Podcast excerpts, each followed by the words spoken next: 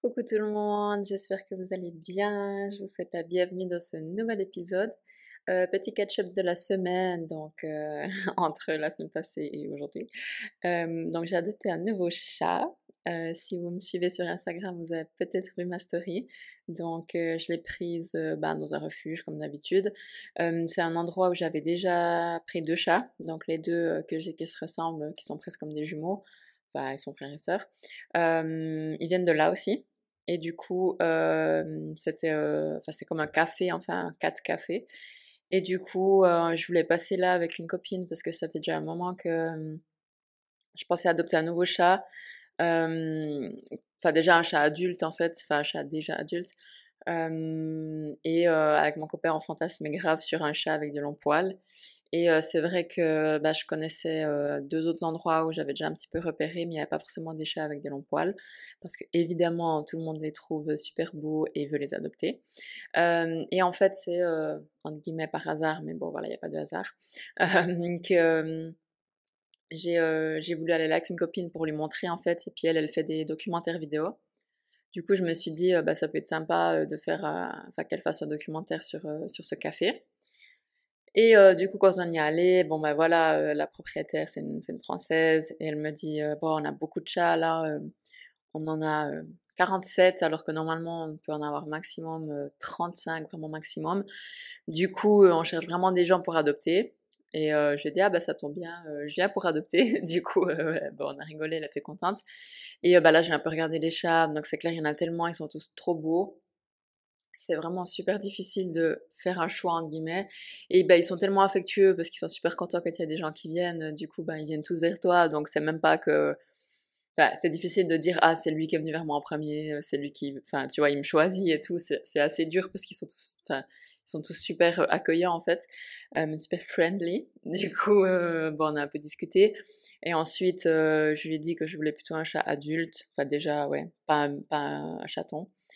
Et et comme quoi je fantasmais grave sur... Euh, je fantasmais, ouais. Je trouvais ça trop beau, les chats euh, avec les longs poils. Et là, elle m'a dit, ah ben on en a trois, ça tombe bien, mais on les met pas sur le site parce que justement après les, les gens, ils les, ils les adoptent parce qu'ils sont trop beaux, mais elle est pas sûre que c'est vraiment parce qu'ils veulent un chat ou parce que c'est juste trop beau, euh, ouais, tu vois. Parce qu'il y a quand même pas mal de gens qui... Enfin, c'est, c'est, triste, hein, mais c'est pour un peu Instagram et, tu sais, genre pour le...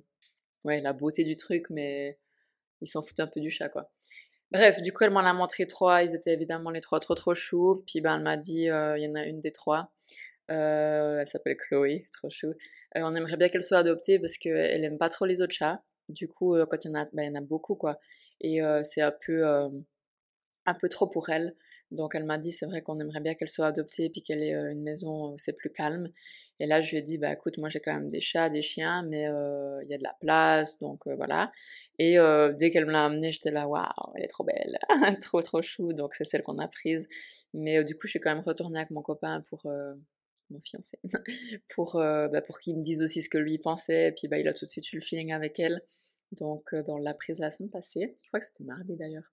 Je me trompe pas, trompe pas ou lundi, je sais plus. Bref, et du coup, bah, elle est là depuis une semaine, elle est trop, trop, trop, trop, trop chou.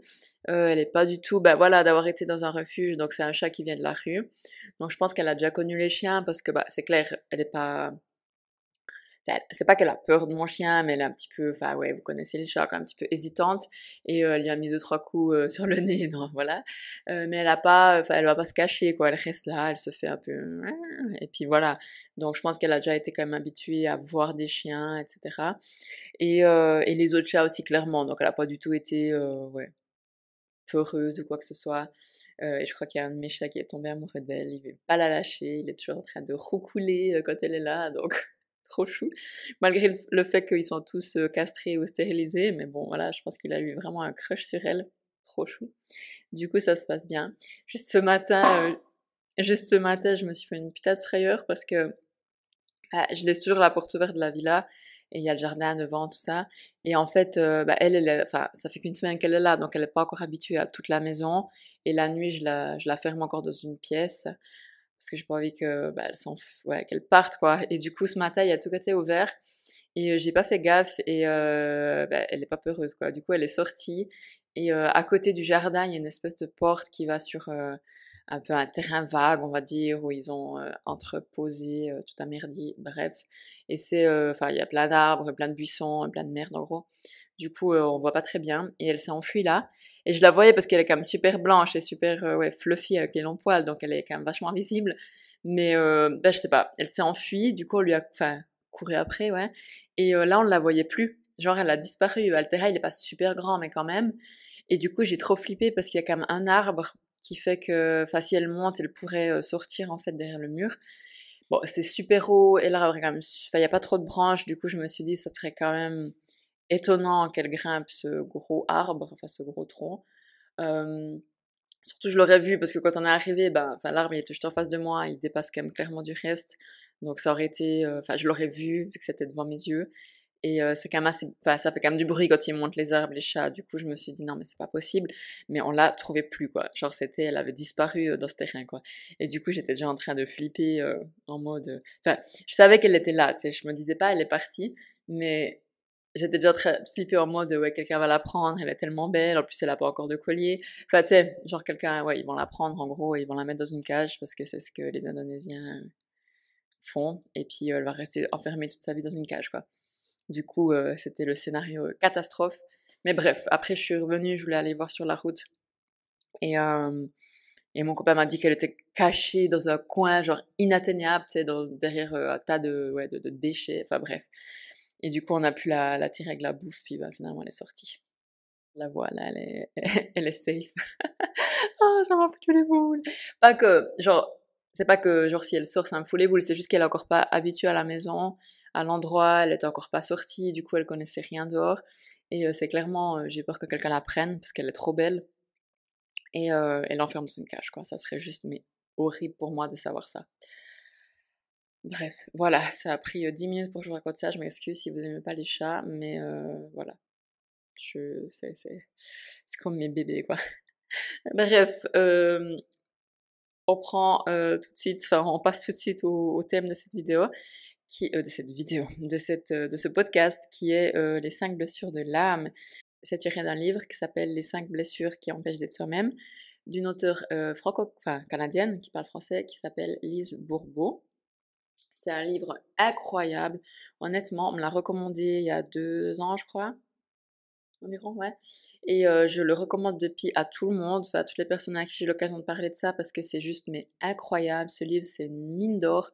C'est juste, waouh, ça vous change la vie et ça vous fait vous comprendre tellement mieux et comprendre vos parents et comprendre vos relations avec les autres. Juste vraiment, ça vous, ça vous amène tout ça à un niveau, mais enfin, ouais, un niveau mais supérieur de ouf et ça vaut vraiment la peine et du coup depuis je l'ai lu et à quel point ça m'a aidé euh, et je sais aussi toutes les personnes à qui j'ai recommandé ça les a aidés du coup euh, je peux euh, que le recommander en fait. Donc première chose je vous recommande vraiment de lire le livre parce qu'il y a tellement d'informations que je pourrais pas toutes vous les donner et puis bah comme d'habitude je veux dire ce qui résonne en vous ne résonne pas forcément en moi et enfin voilà. Donc il y a cinq blessures on est tous censés avoir une ou plusieurs, ou un mélange, ou selon une certaine mesure euh, de ces blessures. Du coup, bah, ce qui moi me, me, correspond ne vous correspond pas forcément. Du coup, il faut vraiment lire le livre pour que ça vous parle, que vous ayez le, les mots sous vos yeux et que ça résonne en vous. Euh, donc, vous pouvez vous le procurer euh, sur Internet. donc, là, je vous donne vraiment un, résumé, un aperçu pour vous donner peut-être envie de lire le livre. mais je vous conseille vraiment de le lire, quoi. C'est vraiment, il n'y a pas, pas de comment ce qu'on dit, pas de raccourci possible, mais euh, ce podcast c'est vraiment pour vous, euh, vous, en parler et puis vous montrer un petit peu ce que c'est et que ça vaut vraiment la peine. Non mais vraiment, ça vaut vraiment la peine de le lire et de le recommander autour de vous, vous allez voir. Ok, alors on commence tout de suite. Donc, euh, l'auteur parle de cinq blessures qui sont des blessures qui se forment en fait dès notre naissance. selon, enfin, entre notre naissance et ou dès la conception, pardon, euh, jusqu'à 6 euh, ans maximum. Et puis ces blessures, en fait, elles vont euh, nous accompagner durant notre vie et on peut travailler dessus, hein, donc c'est pas une fatalité. Mais qui dit blessure dit en fait que ça a blessé notre âme et que pour se protéger, entre guillemets, voilà, elle a créé l'ego, donc on a tous un ego, et que quand ces blessures, donc je vais vous expliquer lesquelles c'est, elle se réactive plus tard dans notre vie, dans notre, quotidien, dans les situations de tous les jours, eh bien, ça fait que l'ego, euh, les blessures sont réactivées et du coup, l'ego réagit pour nous protéger de ces blessures. Et euh, en fait, l'idée, c'est qu'il faudrait euh, apprendre à ne pas laisser notre ego réagir à notre place, mais simplement accepter qu'on ait ces blessures et c'est comme ça qu'on peut les guérir. Ok, alors je vais tout de suite passer à l'énumération des blessures dans l'ordre d'apparition. Donc là, il y en a cinq. La première blessure, c'est la blessure de rejet. Donc celle-ci, elle peut apparaître dès la conception. Donc c'est par exemple l'enfant, il s'est pas senti vraiment accueilli, désiré, accepté, etc. Donc ça peut être justement quand la mère elle tombe enceinte. Donc attention, c'est pas Genre, vous allez écouter ça, vous allez passer à vos parents, forcément, hein, c'est en lien avec les parents. Donc, ne le prenez pas en mode euh, euh critique euh, de ce que vos parents ont fait ou pas, etc. C'est plutôt... Euh, enfin, quand vous allez comprendre, quand vous allez lire le livre aussi, vous allez comprendre ce qui s'est passé pour vos parents et comment les blessures se transmettent, en fait. Donc, vous allez le voir avec beaucoup plus de compassion. Donc, ici, ce que je dis, c'est vraiment factuel. donc, un enfant qui s'est pas senti désiré ou vraiment accueilli, par exemple la mère est tombée enceinte et puis elle n'était pas sûre de pouvoir assumer l'enfant, ou elle n'en a pas voulu, ou elle a voulu peut-être faire un avortement, mais finalement elle l'a pas fait, ou bien le, le père lui a demandé, enfin lui a dit qu'il voulait pas cet enfant, du coup elle, elle, a, elle s'est dit qu'elle le voulait pas non plus. Donc la blessure de rejet, ça crée une blessure de rejet parce que c'est l'enfant qui s'est senti rejeté en fait. Et c'est avec un parent du même sexe, donc c'est forcément avec euh, le, bah, si on a une fille avec sa mère, et si on a un garçon avec son père. Et en fait, euh, quand cette blessure euh, est créée, donc dès la conception, ça peut se faire, euh, quand la personne, la personne subit cette blessure, en fait, l'âme subit cette blessure, du coup, l'ego va créer, pour se protéger, pour pas devoir souffrir de nouveau comme ça, un masque. Donc, ce qu'on appelle le masque, c'est en fait quand l'ego prend le dessus et que la personne n'est plus vraiment elle-même, donc c'est l'ego qui réagit et c'est lui qui va nous faire faire des choses, avoir des pensées, etc., qui sont pas vraiment nous-mêmes. Donc quand je dis nous-mêmes, c'est quoi? C'est euh, notre euh, nous intérieur, notre âme, etc. Et en fait, euh, cette blessure de rejet va créer un masque qui s'appelle le masque du fuyant. Donc c'est un masque qui fait que eh bien la personne elle va toujours douter de sa valeur, elle va pas euh, penser qu'elle a le droit d'exister, qu'elle mérite d'exister. Euh, elle peut bah, fuir en fait, fuir la réalité, euh, fuir le monde, fuir son quotidien, fuir les autres et s'isoler. Et elle va essayer de, de, comme elle se pas sentie en fait désirée, accueillie, etc. Elle va essayer d'être vraiment perfectionniste pour tenter de rattraper ça un petit peu en fait. Hein. Donc c'est l'enfant, puisque c'est créé dans l'enfance, elle va s'auto-rejeter en fait. Hein. Donc euh, en fait, euh, on a l'impression que elle est perfectionniste parce que dans un sens, elle a l'impression qu'elle pourra de toute façon jamais euh, faire assez bien dans sa vie, dans son travail, dans ses études, dans ses relations, etc. En gros, elle sera jamais assez bien puisque bah, elle s'est pas sentie accueillie en fait, elle s'est pas sentie désirée. Du coup, bah, en fait, elle a peu le, droit à rien. Hein. Ensuite, la blessure numéro 2, euh, c'est, euh, enfin numéro 2, c'est dans l'ordre où elle se forme en fait par rapport à l'âge. Donc on a la blessure d'abandon, et la blessure d'abandon, elle est euh, en lien avec un parent du sexe opposé. Donc si on est une fille, c'est avec notre père. si on est un garçon, c'est avec notre mère. Donc là, c'est entre 0 et 3 ans qu'elle se forme. Et puis, en gros, c'est que l'enfant, il s'est pas senti soutenu, euh, écouté, euh, entouré euh, sur le plan affectif. Donc, il n'a pas eu le soutien qu'il attendait. il n'a pas eu l'impression qu'on prenait en compte ses besoins. enfin, ouais, il s'est senti vraiment pas soutenu en fait, c'est ça, pas écouté, donc on, ne le considérait pas en fait. Du coup, l'enfant, la, personne, quand elle revit des situations, et qui active cette blessure, eh bien, elle va porter le masque du dépendant. C'est-à-dire que c'est une personne qui va redouter la solitude, redouter d'être proche des autres, mmh, mais en se faisant passer un petit peu pour bah ouais, cette, dépendance en fait. en gros, d'exister à travers les autres, de tout faire pour attirer leur attention, demander du soutien, avoir besoin des autres. Elles sont pas vraiment sûres d'elles, et puis bah, elles développent la, la dépendance émotionnelle, clairement, parce qu'elles ont peur d'être abandonnées, en fait. Donc elles vont essayer de se plier au désir des autres pour qu'ils les aiment, et puis pour qu'ils restent avec elles, malgré le fait que cela soit pas positif pour elles malgré le fait que cela peut, ben voilà, quand on a la dépendance émotionnelle, c'est pas ça en fait, les relations sont pas saines. Ensuite, on a la blessure d'humiliation. Donc celle-là, elle est créée entre 1 et 3 ans avec des parents, donc ça peut être les deux sexes, des parents castrateurs. Donc c'est quoi les parents castrateurs? C'est en fait ben, des parents qui sont très très très durs, et qui sont qui peuvent être violents aussi, par les propos, par les, euh, les gestes, hein, pour euh, vraiment tenter de contrôler l'enfant, de ne pas le laisser être, tout ça. donc en fait, quand il est enfant, euh, la personne s'est sentie brimée, par exemple, dans, son, dans, ses envies, dans sa liberté. et puis aussi, bah, surtout, c'est très lié au, au, corps, en fait, au plaisir physique. Donc, elle peut avoir vécu des, humiliations, du harcèlement à la maison ou à l'école, avec une, comment dit? Une, estime de soi très très très très basse.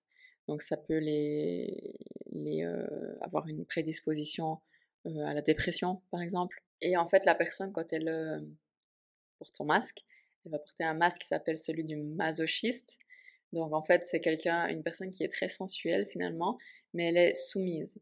Donc en fait, comme j'ai dit, c'est très lié au plaisir physique et euh, des sens. Donc en fait, la personne, elle cherche le plaisir, mais elle a, peur aussi de ça. Euh, elle va euh, facilement être quelqu'un qui prend du poids, qui physiquement prend de la place, du poids, et s'humilie par rapport à ça en fait, s'humilie par rapport à son poids, à son corps. Et c'est aussi quelqu'un qui va être bah, justement à, avoir tendance à se sacrifier pour l'autre. Il y, a toute une problématique autour du, corps en fait, du plaisir, etc. Parce que l'enfant s'est tellement senti brimé dans ses envies et sa liberté que bah, il va avoir des envies, mais en fait il va, il va avoir l'impression de ne pas avoir le droit d'avoir ses envies. Du coup il va s'en couper, etc. On continue avec la blessure euh, de trahison. Donc ça, c'est une blessure euh, qui se forme entre 2 et 4 ans euh, avec le parent du sexe opposé. Donc encore une fois, si vous êtes une fille avec votre père, si vous êtes un garçon avec votre mère. La blessure de trahison, c'est en fait qu'on a menti à l'enfant. On a menti à l'enfant d'une façon ou d'une autre. Donc on lui a, par exemple, c'est de la trahison en fait. Donc on lui a dit des choses euh, mais en fait on les a pas faites, ou bien euh, on n'a pas répondu à ses attentes, on a trahi sa confiance, on s'est servi de lui, on lui a fait croire que papa et maman étaient bien ensemble, mais en fait non, on lui a fait croire qu'on serait toujours là, mais en fait non, ce genre de choses.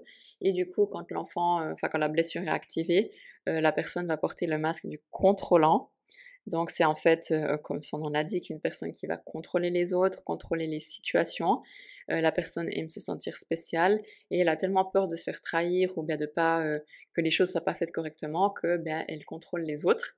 Elle peut aussi facilement être du genre à, manipuler les autres hein, et à fuir l'engagement parce que pour elle c'est juste horrible de qu'on qu'on qu'on respecte pas ses engagements comme ses parents son parent du sexe opposé l'a pas respecté du coup, bah, elle fuit l'engagement euh, pour ne pas euh, devoir euh, ne pas respecter ses engagements. C'est ça en fait. Donc les personnes qui ont vécu justement bah, des, expériences d'abandon dans l'enfance, du coup, bah, ça crée des blessures émotionnelles et puis en gros, ça veut dire que les gens proches sont pas fiables. Du coup, c'est des gens qui sont qui ont difficile, enfin c'est difficile pour eux d'être dans une relation amoureuse et puis de faire confiance parce que ben ils se disent que les personnes proches sont pas fiables, on peut pas leur faire confiance. Du coup, ça pousse bah, à la jalousie, à la trahison et puis à la tromperie, tout ce genre de choses. Finalement, la dernière blessure, donc c'est la blessure d'injustice. Elle se forme euh, entre 4 et 6 ans avec un parent du même sexe, donc si on est une fille avec sa maman, si on est un garçon avec son papa. Et en fait, là, c'est la sensibilité et la froideur d'un des parents euh, qui a freiné en fait le développement de mon individualité parce que ben j'arrivais pas à euh, obtenir euh, enfin des sentiments de cette personne, des, des, actes d'amour, etc. Du coup, ça me ça me bloque en fait. Et puis, bah, ça fait que j'étais dans un, enfin, j'étais dans un environnement que je trouvais injuste parce que j'arrivais pas à avoir l'attention, l'attention, pardon, de mes parents. donc, j'ai l'impression que je mérite pas l'attention des autres. du coup, ça fait que bah, quand je porte le masque, je porte le masque du rigide. Je suis très, très, très, très exigeant envers moi, envers les autres. Je peux passer pour quelqu'un de très froid et de très insensible euh, parce que bah, j'ai vécu justement beaucoup d'injustice. Du coup, euh, j'ai enfin, je donne l'impression en fait d'être d'être insensible moi-même parce que je n'arrive pas à m'ouvrir et, euh, et à, accepter de recevoir moi aussi de l'amour. voilà, c'était ça pour les présentations des masques. Euh, des blessures et des masques. Donc c'est très très très succinct, vraiment, si ça fait pas vraiment beaucoup de sens. Euh, il faut vraiment que vous lisiez, parce que dans le livre, elle parle aussi du fait euh, que chaque blessure a des caractéristiques physiques. donc vous allez les lire, vous allez peut-être vous reconnaître dans certaines blessures et dans certaines caractéristiques physiques. Donc souvent, on se reconnaît soit très facilement dans une blessure et on se dit ah ouais c'est ça, soit on est vraiment en mode ah non mais c'est possible, moi je suis pas comme ça. Et là c'est que clairement en général vous y êtes mais vous l'êtes mais vous voulez pas le voir parce que votre ego vous dit mais non je suis pas comme ça moi je fais pas ça. Donc ça c'est typiquement l'ego qui parle. Et quand vous lisez la description physique c'est vous mais dans votre tête vous dites ah non c'est pas moi. Donc souvent c'est que bah voilà il faut euh, relire un petit peu euh, une deuxième fois pour prendre le temps d'accepter les choses, voilà que votre ego euh, accepte que vous ayez fait ça, que vous soyez pas parfait, etc. Et en fait c'est toujours les blessures elles sont toujours à double sens en fait c'est ce que nous on fait aux autres c'est ce qu'on subit des autres. Enfin c'est toujours c'est jamais sens unique en fait c'est toujours interrelié entre nous et les autres. Donc c'est important en fait de, de voir que quand on c'est comme un miroir en fait. Quand on aimait, quand on juge les autres, ben on se juge soi aussi. Hein. Et je trouve que c'est un livre vraiment hyper intéressant parce que ça nous permet bah, de, de, se découvrir soi et surtout bah, de, parce que c'est lié aux parents, comme j'ai dit, de voir nos parents avec compassion. Moi, ça m'a tellement aidé à voir mes parents avec beaucoup plus de compassion. Et en fait, souvent, parce que je leur reprochais, et ben j'ai compris que ça venait aussi de leur enfance à eux. Et j'ai, euh, après le livre, euh, après avoir lu le livre, j'ai demandé à mon papa de lire aussi, euh, parce que c'était avec lui que j'avais le plus de, de, peine en fait, vraiment de trucs qui me, enfin ça m'énervait de ouf avec lui, puis, puis vraiment, ouais, beaucoup de trucs à régler en fait, hein, je le sentais. Et je lui ai demandé de lire le livre et qu'on en reparlerait après. Et du coup, il l'a lu. Et après ça, j'ai fait l'effort de, bah voilà, on s'est appelé, puis de lui dire, bah écoute, dis-moi tout ce que toi t'as vécu, enfin voilà. Et je l'ai écouté pendant des heures et parfois c'était difficile parce que ben c'était ce que moi j'avais vécu aussi. Mais là je me suis rendu compte que c'était ce qu'il avait vécu avec son père, avec sa mère. Et du coup bah ça m'a, euh, enfin ça m'a débloqué aussi un petit peu par rapport à lui. Et je me suis dit bah je l'ai vu comme lui aussi comme un enfant, comme il a souffert, c'est comme moi j'ai souffert et qu'il a fait de son mieux. Euh, mais que bah, vu qu'il n'était pas au courant de tout ça, bah, il pouvait pas faire autrement en fait. Du coup, ça m'a quand même vachement fait du bien. Après, bah, c'est clair, il y a toujours un peu des trucs qu'on doit travailler euh, individuellement, il y a toujours des situations qui ont été plus difficiles euh, pour nous, et puis que là, on doit vraiment euh, engager le travail de pardon, etc. Mais ça m'a vraiment, vraiment, vraiment aidé aussi de faire ça avec lui. Et euh, bah, ça m'a clairement donné énormément de clés pour moi, mais pour bah, le jour où j'ai mes enfants, pour, bah, je sais que ça se passera quand même, hein, voilà, parce que bah, l'âme, elle vient, elle choisit des parents pour guérir certaines blessures, c'est pas un hasard, il n'y a pas de hasard du coup, je sais qu'ils auront des blessures à régler, mais voilà, je vais vraiment, en ayant moi pu travailler sur mes blessures, et eh bien c'est déjà un fardeau en moins que je vais pas leur transmettre tout ça. Et puis dans 20 ans, ils m'appelleront pas pour me dire que j'avais fait tout faux parce qu'ils auront lu ce livre. En fait, bien sûr, ils vont toujours me reprocher des trucs, mais au moins j'aurais fait moi la plus grosse partie du travail que je peux faire, que je suis capable de faire. Pour moi, je l'aurais faite pour pas devoir leur transmettre ça et puis que ben au final c'est sans fin hein. le bagage transgénérationnel c'est clair que ça existe et il y a toujours des choses qu'on va transmettre parce qu'on n'est pas parfait. On n'est pas capable de tout voir on n'est pas capable de, de tout arranger et puis de, de donner de se donner parfaitement enfin un rôle de parent parfait avec des enfants parfaits non. Parce qu'on est tous humains on est tous ça pour apprendre. Mais au moins j'aurais vraiment nettoyé tout ce que je pouvais et compris tout ce que le plus que j'aurais pu faire un jour, le jour où j'aurai les enfants. Du coup, ça serait déjà ça. Et c'est pour ça que je conseille vraiment à tout le monde parce que ben, j'avais lu une fois une, une, citation, et je sais plus les mots, mais ça disait en gros que ben, guéris-toi toi-même pour que tes enfants n'aient pas à, à, se guérir d'avoir, d'avoir, de t'avoir eu comme parent. Et je crois que c'est tellement vrai. Et encore une fois, c'est dit avec plein de compassion. Donc le but, c'est vraiment de voir nos parents avec compassion parce qu'ils ont fait ce qu'ils pouvaient. Et on peut pas vraiment leur reprocher d'avoir été euh, comme ils étaient à ce moment-là, parce qu'il y a tellement de choses qu'on ne sait pas d'eux aussi, de leur personne, comment c'était dans leur tête. Mais en lisant ce livre, ça, aide vraiment. Honnêtement, si vous avez encore des trucs, euh, des trucs à régler avec vos parents, hein, même si c'est pas des trucs de malade, mais même quand vous allez lire le livre, ça va vous faire euh, tilter sur plein de trucs et vous allez voir vraiment, vraiment voir vos parents différemment, mais en positif, quoi, vraiment en positif. Du coup, je recommande fois 1000.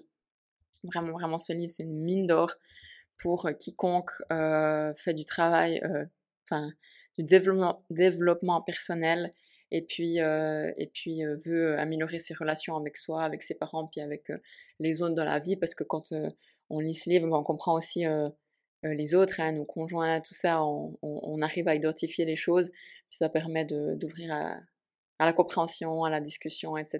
Puis je crois que dans les relations, quand on arrive à avoir de la compréhension, de la compassion et de l'empathie, eh bien ça, ça va beaucoup mieux que quand on n'est pas capable. Et aussi euh, avoir de la compassion pour soi, se dire que bah voilà, on a vécu des choses, euh, de comprendre pourquoi ça a été là, de se pardonner aussi d'avoir eu certaines réactions. ça nous aide beaucoup, que ce soit quand on était enfant, ado, adulte, avec nos parents ou avec euh, nos conjoints. Voilà. Et finalement, bah, je ne veux pas que ce podcast soit trop, trop, trop, trop long, mais je vais quand même vous parler de mes petits pas des, des, conseils en guillemets pour guérir les blessures, mais honnêtement, ça mériterait euh, trois podcasts à lui seul euh, de parler de ça. Euh, donc vraiment lisez le livre, mais en gros les, les clés un petit peu pour, pour guérir les blessures. Alors elles vont pas forcément disparaître à 100%, mais elles peuvent être elles peuvent être nuancées et puis s'amenuiser au fil du temps. Et d'autres, enfin, elles peuvent prendre une proportion différente, varier euh, selon les époques, selon les expériences qu'on a. Donc c'est pas figé dans le temps, faut pas penser que ah j'ai découvert ma blessure, je sais pas d'abandon, donc c'est fini, c'est bon, euh, je suis guérie, euh, voilà, je passe à autre chose. Non, mais ça peut être à un moment de votre vie où elle était beaucoup plus forte et maintenant moins. Il y en a une autre qui est plus prévalente chez vous et tout à coup ça peut rechanger parce que vous vivez une, une expérience donc c'est pas un processus fini comme d'habitude, tout ce qui touche le développement personnel, la spiritualité, le soi, etc. C'est jamais euh, un, processus terminé, genre j'ai réussi, euh, j'ai fait le point A jusqu'au point Z et c'est bon quoi. non. Ok, du coup, euh, qu'est-ce qui est le plus grand obstacle à la guérison des blessures? Eh bien, c'est l'ego. Parce que l'ego, donc c'est le masque, hein, dont je parlais avant, l'ego, bah, il nous empêche d'être nous-mêmes. C'est lui, en fait, finalement, qui est venu. Euh, bah, il a été utile, hein, parce que bah, faut savoir qu'on a, euh, on a la chance d'être euh, les seules créatures vivantes avec clairement le libre arbitre et un pouvoir de décision à nous. Et le mental, qui est l'ego, hein, qui nous permet bah, de faire plein de choses dans notre vie. Donc il est là pour quelque chose, mais il nous empêche aussi d'être nous-mêmes parce qu'il nous coupe en fait de notre âme et puis de qui on est vraiment. Et du coup là, c'est typiquement bah, quand il y a les blessures qui sont activées, on porte le masque. Du coup, euh, on n'est plus nous-mêmes, on réagit parce qu'il y a la blessure qui est là et l'ego il s'est créé en fait une stratégie pour pas souffrir. Du coup, euh, on, est en droit de, enfin c'est même euh, ce qui est conseillé de le remercier d'avoir créé cette stratégie, de se dire qu'on est capable maintenant de, de gérer ça par nous-mêmes avec amour. donc voilà, les, étapes un petit peu, bah, c'est déjà comprendre qu'on est responsable, que voilà, on n'est pas euh, en mode victime, j'ai été victime d'une blessure, donc je peux blesser autour de moi. Non, on est responsable de ça aussi. Et en prenant nos responsabilités, c'est comme ça qu'on peut euh, voir que nous aussi on blesse les autres, qu'on n'est pas euh, seulement le petit oiseau blessé, le petit calimero. Et ça, c'est déjà un grand pas parce que ça remet les choses, ça remet euh, l'église au milieu du village, et puis on se rend compte que bah, nous, on se, fait blesser par les autres, mais on blesse aussi les autres. Ensuite, bah, comme je disais avant, l'autre est un miroir, donc c'est jamais à sens unique, c'est toujours moi et l'autre, l'autre et moi. Euh, ensuite, c'est important, bah, voilà, en lisant le livre, de savoir reconnaître ses blessures, laquelle ou lesquelles euh, sont mes blessures maintenant aujourd'hui, et comme je disais avant, si nous... si on est un peu là, non, je suis pas comme ça, je ferai jamais ça, d'avoir suffisamment de recul et puis de, de courage de se remettre en question et de se dire non, attends, si je me dis ça, c'est que peut-être il y a quand même quelque chose au fond de moi, mais je le rejette quoi, parce que ça me, je peux pas l'accepter aujourd'hui, ou bien je suis pas encore prêt à entendre ça, ou bien c'est la première fois que je l'entends, du coup je suis un peu euh, en mode oh mais non, euh, et euh, de revenir sur ça et de voir que souvent ben, c'est quand même le cas. Donc les accepter. Ensuite, de reconnaître son masque, par exemple le masque contrôlant, le masque du rigide, etc., du fuyant, quand c'est que je porte le masque. De savoir euh, reconnaître en fait quand il arrive. Reconnaître quand on est coupé de soi, reconnaître quand on n'est plus soi-même. Ça, c'est hyper important pour pouvoir revenir à soi. Euh, moi, j'ai fait pas mal de travail sur ça et maintenant, je reconnais direct quand mon masque il arrive. Euh, je suis là, ah ouais, attends, attends, attends, t'es là quoi, tu sais. Genre, ben, tu peux même lui donner un nom à ton ego ou à ton masque, comme ça tu sais que quand il est là, tu peux lui parler directement. Euh, ça, c'est tout dans le livre aussi, je vous laisse euh, faire le processus qui est dans le livre si vous le lisez. Et puis, euh, bah, c'est travailler sur son ego, puis la relation qu'on a avec lui, en justement en s'adressant à lui, genre, n'importe quoi, tu l'appelles Georgette. Ah, Georgette, ah, t'es là, hein, je vois que, que t'as pas chômé, là, t'as direct réagi à cette situation. écoute, je te remercie, je sais que tu te, tu te, soucies de moi et puis de mon bien-être, mais je suis capable de gérer ça par moi-même. Merci, tu peux te reposer maintenant. Un truc du style, mais à vous de voir. Tu peux aussi travailler avec des mantras. genre, je reviens à moi, merci, c'est pas à toi de, de, régler la situation, je suis capable de régler cette situation par moi-même, etc. et puis, bah, évidemment, c'est en lien avec les émotions, donc reconnaître et identifier nos émotions suite à une situation où on a réagi. Qu'est-ce qui nous a fait réagir? Qu'est-ce qui nous a mis en réaction? Qu'est-ce qui s'est passé dans ma tête, dans mon cœur, dans mon corps, et puis euh, bien euh, identifier en fait ce que ce que je ressens et remarquer en fait que ça vient bah, soit de ma blessure, soit de mon masque, etc. Et puis finalement, bah, c'est vraiment une habitude, même si vraiment, euh, enfin même si maintenant ça vous paraît un petit peu what the fuck, avec un petit peu de, bah, quand vous aurez lu le livre déjà, et puis avec un petit peu d'exercice et puis une petite routine qu'on prend, on arrive facilement à reconnaître le masque et on sait plus ou moins dans quelle situation on est euh, triggered et dans quelle situation euh, on réagit et qu'il apparaît tout de suite.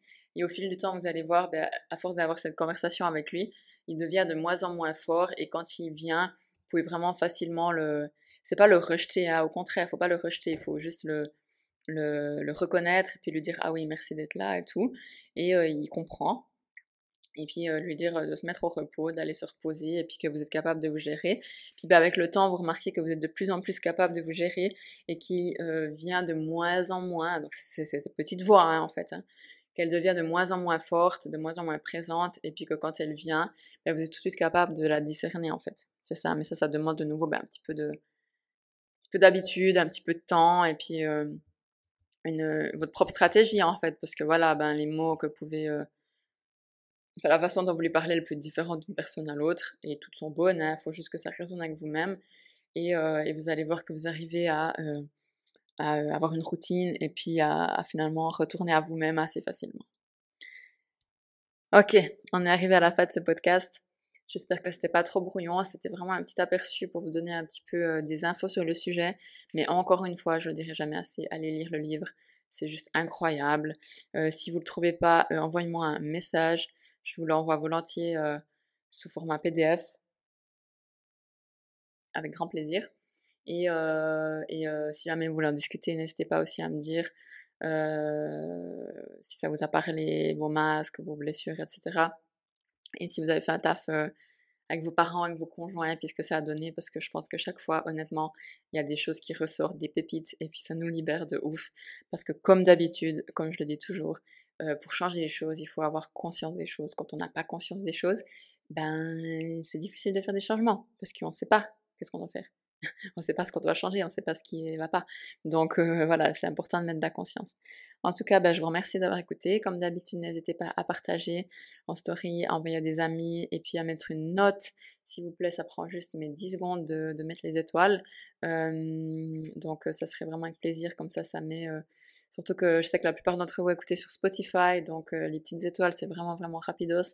Donc si vous ne l'avez pas encore fait, merci de le faire, c'est super, super sympa. Et puis euh, si vous avez des questions ou des recommandations, quoi que ce soit, n'hésitez pas aussi à mettre un petit MP euh, sur Instagram ou par mail si vous avez mon mail. voilà.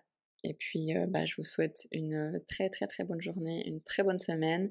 je sais qu'en Suisse ou en France, je sais pas, mais en tout cas en Suisse, il fait super froid. Euh, mais je dois dire que ça me donne un petit peu envie. Donc profitez du froid et puis euh, n'oubliez pas que ce n'est pas maintenant, ça sera jamais.